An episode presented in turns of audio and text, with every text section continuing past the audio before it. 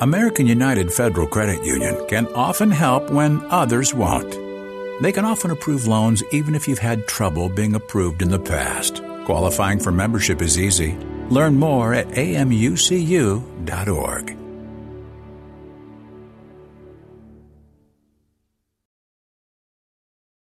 I'm Scott Trout, CEO of the domestic litigation firm Cordell and Cordell. We help men deal with the life changes triggered by divorce, such as child custody and property division, among many others. But life changes also occur after divorce. These changes can make parts of your existing court order irrelevant or harder to follow. If you feel a modification to your court orders might be necessary, talk to us at Cordell and Cordell. We're a partner men can count on. Contact CordellCordell.com, 1065 East Hillsdale Boulevard, Suite 310, Foster City, California, 94404. Welcome to Ideation Collective. I'm Jess Larson, here for part one with Jordan Avner, founder of Corporate Movement. I don't know. Lots of those things I feel kind of come out of necessity where you're forced into, well, how is this going to work? And I don't know, it just kind of happens. This is another episode of our Innovation and Leadership series where we interview pro athletes, world class musicians, CEOs, Hollywood filmmakers, and a wide variety of other high achievers. Before we get rolling, we want to invite you to get involved in the charity our founders helped start called Child Rescue. We work to combat child sex trafficking in the US and globally. The top project you could help with now is in Cusco, Peru. There are 20 girls that the local government rescued but didn't have anywhere to keep them safe, so they put them in jail. The government has said that they're willing to give custody of these kids to the aftercare facility we're helping to expand now once we raise enough money and build an extra building there. To learn more, please click on the Child Rescue tab on our website, which is icollective.co. So, with that out of the way, let's get to the interview. Jordan, thanks for being on the show. Hey, yeah, thanks for having me. Well, um, listen, I think we got uh, fun things to talk about. We're going to talk about uh, everything from starting businesses back in high school to being in the outdoor industry. Um, but why don't we talk about where this all led you to at Corporate Movement? Tell me what Corporate Movement does. We do. We put um, logos on everything from apparel to printed items to promotional swag, like water bottles, pens, and all those kinds of things. But there is something that's very different about the way we approach that. Yeah. So I'd love to talk about this model, like the thing you're doing with the universities, and this is not just your average, hey, call up, send in an order for promotional products. Yeah, cool. So um, one thing that we do that's um, really different, just like you're saying with universities, for example, um, as we looked at promotional products and what influences the buying power of that, there's one huge thing that seems to kind of trump almost everything else. Obviously, pricing has to be very competitive. All those things have to happen. You have to have the right product.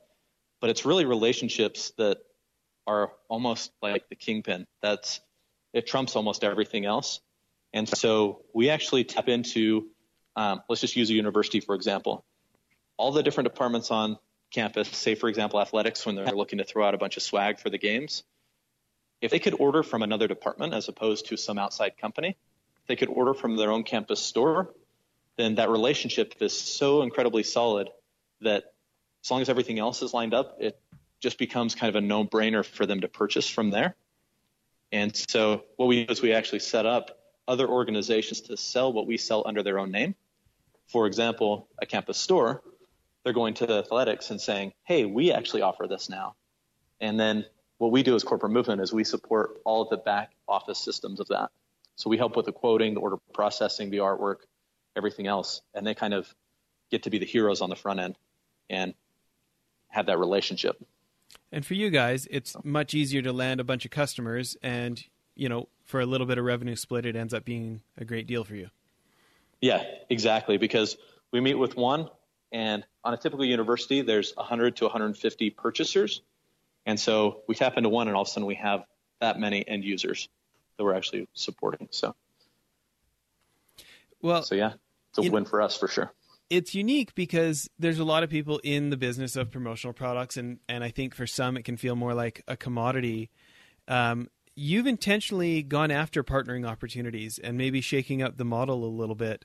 Um, it sounds to me like I'm, I'm thinking about, you know, as we've talked yeah. and, and hung out, uh, it sounds like that kind of started back with the healthcare group in 2010 when the, with the clinics. Is that kind of where the idea came from to begin with? Yeah, that's exactly where it came from. Um, it was funny. We um, we were looking for an opportunity to really do something that could disrupt the industry, but we didn't know exactly what it is. It's hard to you always hear that, oh yeah, we have this thing that kind of totally changes the whole industry. But it's not like you just look for that and just stumble upon it. And uh, I think we were kind of trying to go about it that way. And all of a sudden we had this customer request from a clinic, which is a lot smaller than a hospital. It was in the same group and they were seeing the buying power of the larger hospital. And uh, basically they presented us with a problem and as we solved it, it morphed into what we're doing today. Yeah. Well, and I think it's a credit to, you know, it seems like a lot of the best entrepreneurs out there, they're better at long-term thinking. And and certainly the short-term thinking would have been like, no, you can have whatever pricing discount you can afford volume-wise. So I think right. it's a credit to your foresight of saying, hey, listen, yeah, it's worse for me short term to let you guys all team up together and get that advanced pricing rather than making that extra margin on each of you. But long term, you know, being the low cost supplier here, that's going to turn into more volume for me. And, and I'm assuming you thought more loyalty. Is that right? Yeah, that's it, it exactly. And like you mentioned a little bit earlier, where promotional products or cheap plastic crap, as some people call it, becomes kind of a commodity. And I see companies all the time that are selling the, these items that are pretty much shooting themselves in the foot. Every once in a while, it doesn't happen often, but we'll have somebody come in and price it lower than we're able to get it. We're just like, I don't know how they're able to do that. And come to find out they're not able to do that sustainably. Um, and so that's what we were looking for was something that exactly like you're saying that we could offer for years to come rather than just like, oh, we can actually make them happy and then figure out what we're going to do later. Like it had to be something that could sustain sustain itself right away.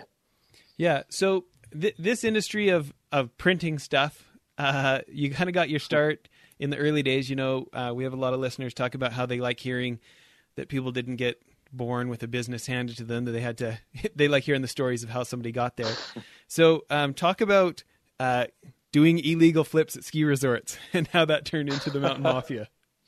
Yeah, yeah. So um, back when I was in high school, it was kind of funny because at the time, and we kind of talked up briefly about this, but if anybody skied and snowboarded, um, you know, that was back in the mid 90s. Um, skiers and snowboarders kind of hated each other. I mean, it was, I mean, there were movies that were kind of made about that as well, where they're like, the snowboarder can't be on the hill with us, we're skiers. But our whole group, we were both skiers and snowboarders. And so that was one thing that kind of made us a little bit different as a group. But then, just like anybody who was just kind of being stupid teenagers, we were looking for ways that we could make it more and more fun and crazy. And actually doing flips at ski resorts at the time was illegal. Like you get your clip pass, your pass clipped. That's how that goes. And uh, anyway, so yeah, you get kicked off the resort if you were going to do any flips. Which thinking about that today is crazy. But uh, yeah, so that's how it was. And uh, I'm not a morbid person, but I did have a dream one night that we took over the mountain, kind of got rid of all the ski patrollers, and we were able to do whatever we wanted on that mountain, which it's funny to think that we had to do that to just do flips on a mountain. But uh, that was kind of the beginnings of Mountain Mafia. So we started that in high school and just got more and more people that were interested in skiing and snowboarding to be part of our group. And so we started doing apparel and that kind of stuff. But it's interesting, you know, you read books like Seth Godin's Tribes or anything like this about helping helping a group of like-minded people get together. And you guys printing uh-huh. these t-shirts and hoodies you know, in high school, it really probably gave an identity to all these guys who wanted to go off and build a kicker and and actually do the stuff that the ski patrol wouldn't let them do. And it it sounds like it was an identity opportunity that happened to be a profit opportunity for you. Yeah, yeah, totally. Um, that's exactly why we all got excited about it, and we we were year round, not just in the winter. Obviously, we were just like part of this group, part of that tribe that you're talking about. Well, now years later, you're at university and you're screening deals for the venture capitalist uh, out here, Alan Hall, and um, one of the people come through. Blue, uh, tell me about the ski company and and when uh, when you first when you first showed up uh, on their radar. Yeah, yeah. So um, I had actually taken a couple years off of school, and I had just um, come back, changed from um, what I was going into to go into business. And uh, anyway, as part of this group, the Entrepreneurs Organization, we would bring in different entrepreneurs. And lots of times they were trying to get funding and those kinds of things. Every once in a while, it'd be somebody like Blue House, where we just knew of kind of this cool company and we wanted to invite them to lunch. And so we invited Adam with Blue House to lunch, and yeah, basically we were able to just kind of chat with him. I followed him out to his car and offered just to volunteer for Blue House Skis at the time, and that's kind of the first time I met all those guys. Yeah, it's amazing. I mean, obviously that turned into an equity opportunity for you. You you built out their whole soft goods business, um, but it's amazing to me how often that really is a foot in the door. Like people being willing to give up some short term returns to get their foot in the door, and whether coming in as an intern, coming in offering to work for free, how that's so hard for somebody else to say no to, and then you get to show up and prove your worth. Um, sounds like that worked out mm-hmm. for you. Yeah, yeah, it's kind of funny because um, as I was talking earlier, it may have sounded like I had this plan that hey, I'm going to go do this, and then I'm going to be able to get equity and those kinds of things. It was really, and I think people can kind of see straight through that when you're doing something for another reason. And I was really just excited about what they were doing, and uh, so really the intention was really to just volunteer. It wasn't like maybe I'll volunteer and it can turn into this the genuine intent was I'm going to help these guys out wherever I can, and I hope they do well. Um, my personality, I kind of toss out ideas and I start to formulate kind of how it could work, and that's what kind of eventually turned into them putting me on a project and then getting equity and doing those kinds of things. But I don't know. I think that's really important because people sometimes approach you and you're like, they for sure want something else here. You know, you can see right mm-hmm. through it. Mm-hmm. That makes sense. Um, but it's probably that passion that makes you a likely candidate to get offered something else.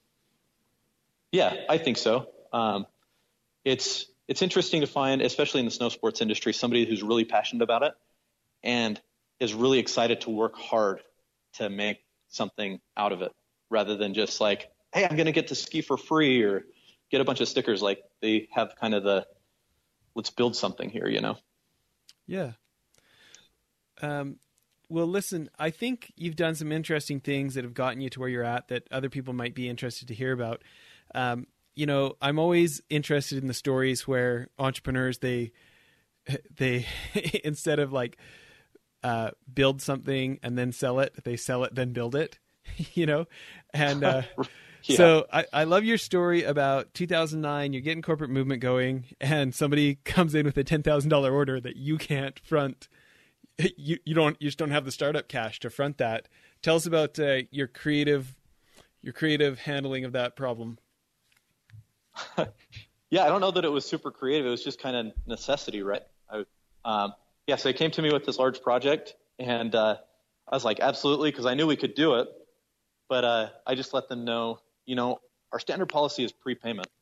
I like this and, uh, standard policy. the standard policy as of one second ago is Exactly. yeah. So, and it was funny because I was like, I'll just kind of test this and see what they say. I mean, if they say something else, then I'll figure something else out. Um, it wasn't kind of a, it'll be this or I'm not going to be able to do it. But uh, yeah, they just pulled out the checkbook and wrote the check right then. And I was like, oh, well, that really is our standard policy then from now on. And it has been. Obviously, we kind of work with people if they need to. Um, but yeah, it's I don't know. Lots of those things I feel kind of come out of necessity where you're forced into, well, how is this going to work? And I don't know, it just kind of happens. Well, and talk about why you feel like that's a structural advantage of your business rather than say when you were in the outdoor industry and you have to you have to fortune tell what's going to sell and then you have to do the inventory versus how things are for you now. Yeah. Yeah, so with Blue House Skis for example, um, as a company, we would have to go to family and friends, um, financial institutions, and get all this cash so that we can build all the skis. And then we hope to cover a lot of those expenses with our first preseason sale, um, which always seemed to crash our website the first night of it. Um, but yeah, so we'd have all this inventory, and we'd have to be kind of sitting on that, um, having to pay back interest and those kinds of things. Um, Contrast that with what we're doing with corporate movement. And again, it's kind of out of necessity. Um, we have over a million products that we have access to. I mean, just think about like the different kinds of pens or water bottles or shirts, all those things, anything you've seen with a logo on it.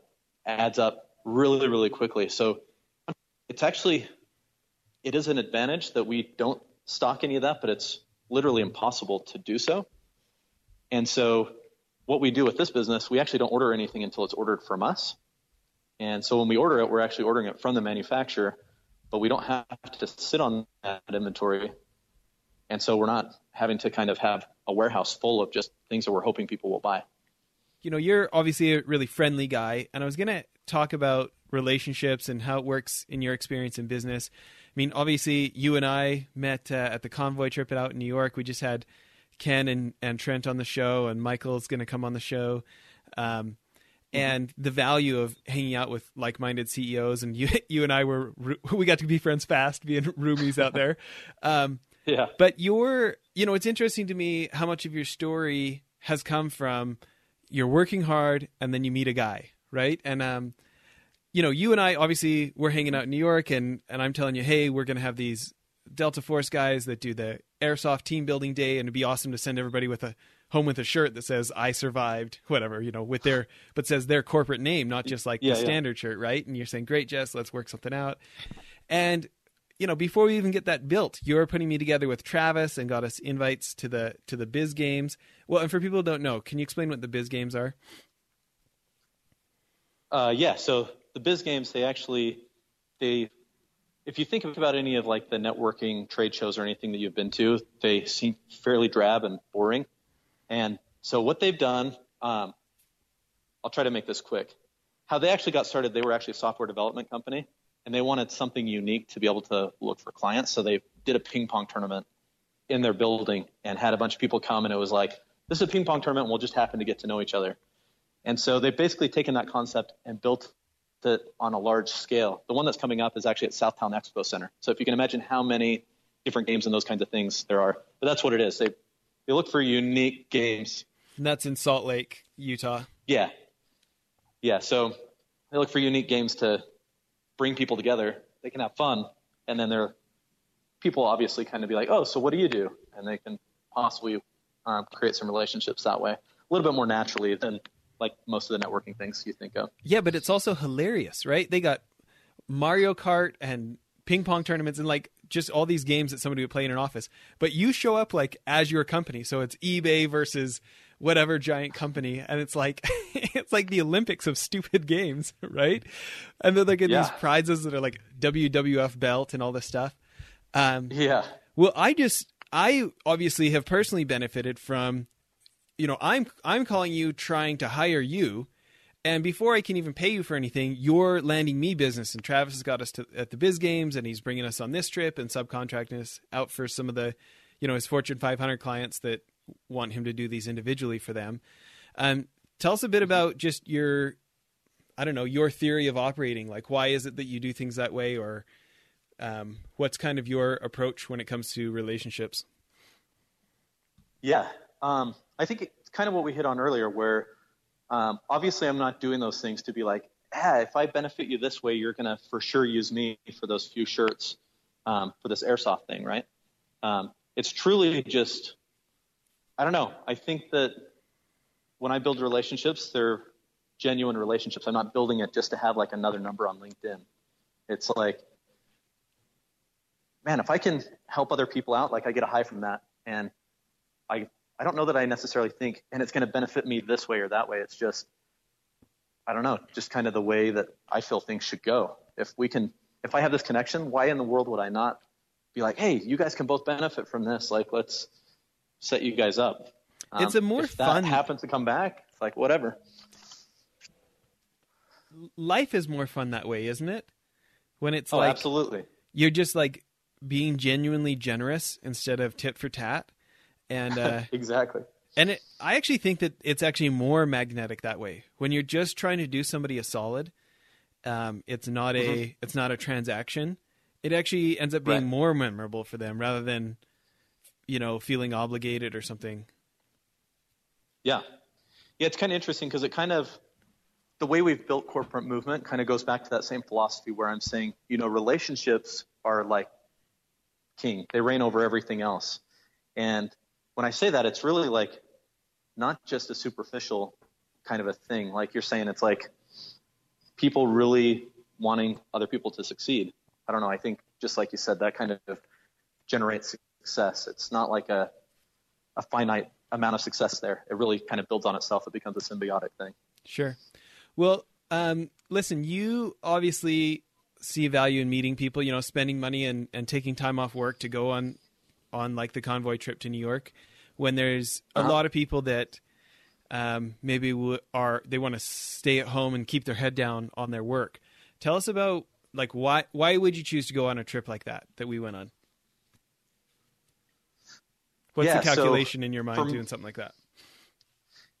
Yeah, so um, it's kind of funny, like meeting you and doing the shirts and those kinds of things. I feel like that's all secondary to why I would go on that trip. Um, that's not where I'm like, oh, maybe I'll meet a few people and it'll like pay itself back in this amount of time. Obviously, that's a good thing, but uh, what I found is I've gone and kind of separated myself.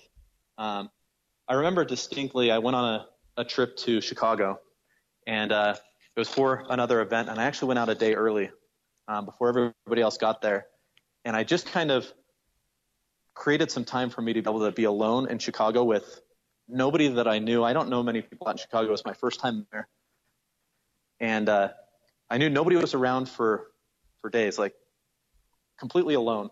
And it got me to start thinking about what specifically I want to do with my life, not just business, but about my life, so that I can do those things that sometimes are a little bit more difficult to do in business to make sure I can accomplish all those goals. And I think this is kind of a way to do that, kind of get you out of your element, do something totally different, and kind of put things in perspective. Gets you kind of, you hear all the time, so you can start working on your business instead of in your business and kind of get a little bit more perspective, and you can get back in and kind of hit it hard. I don't know if that was even a, a very clear answer. well, it is what it is. Um, we're going to cut off part one of the interview there in the interest of time. We've had feedback that people would rather have 20 to 30 minute episodes, so we're going to break the interviews in half. Please check back tomorrow for part two of the interview. And as always, come to icollective.co for show notes. And to learn more about child rescue, go to the menu and, and look at our child rescue page and see if that's something that you'd like to get involved with. Thanks for listening. Hi, welcome to the Subway ad for two ninety nine subs. How would you like it? Uh, I'll take Drill Sergeant, please. You got it. All right, now listen up. I want each and every one of you to drop and give me a six inch meatball marinara, cold cut combo, veggie delight, or black forest ham on your choice of bread with any veggies you want for just two ninety nine each. Sir, yes, sir! Subway! Make it what you want at participating restaurants. Additional charge for extras plus applicable tax. No additional discounts or coupons may be applied.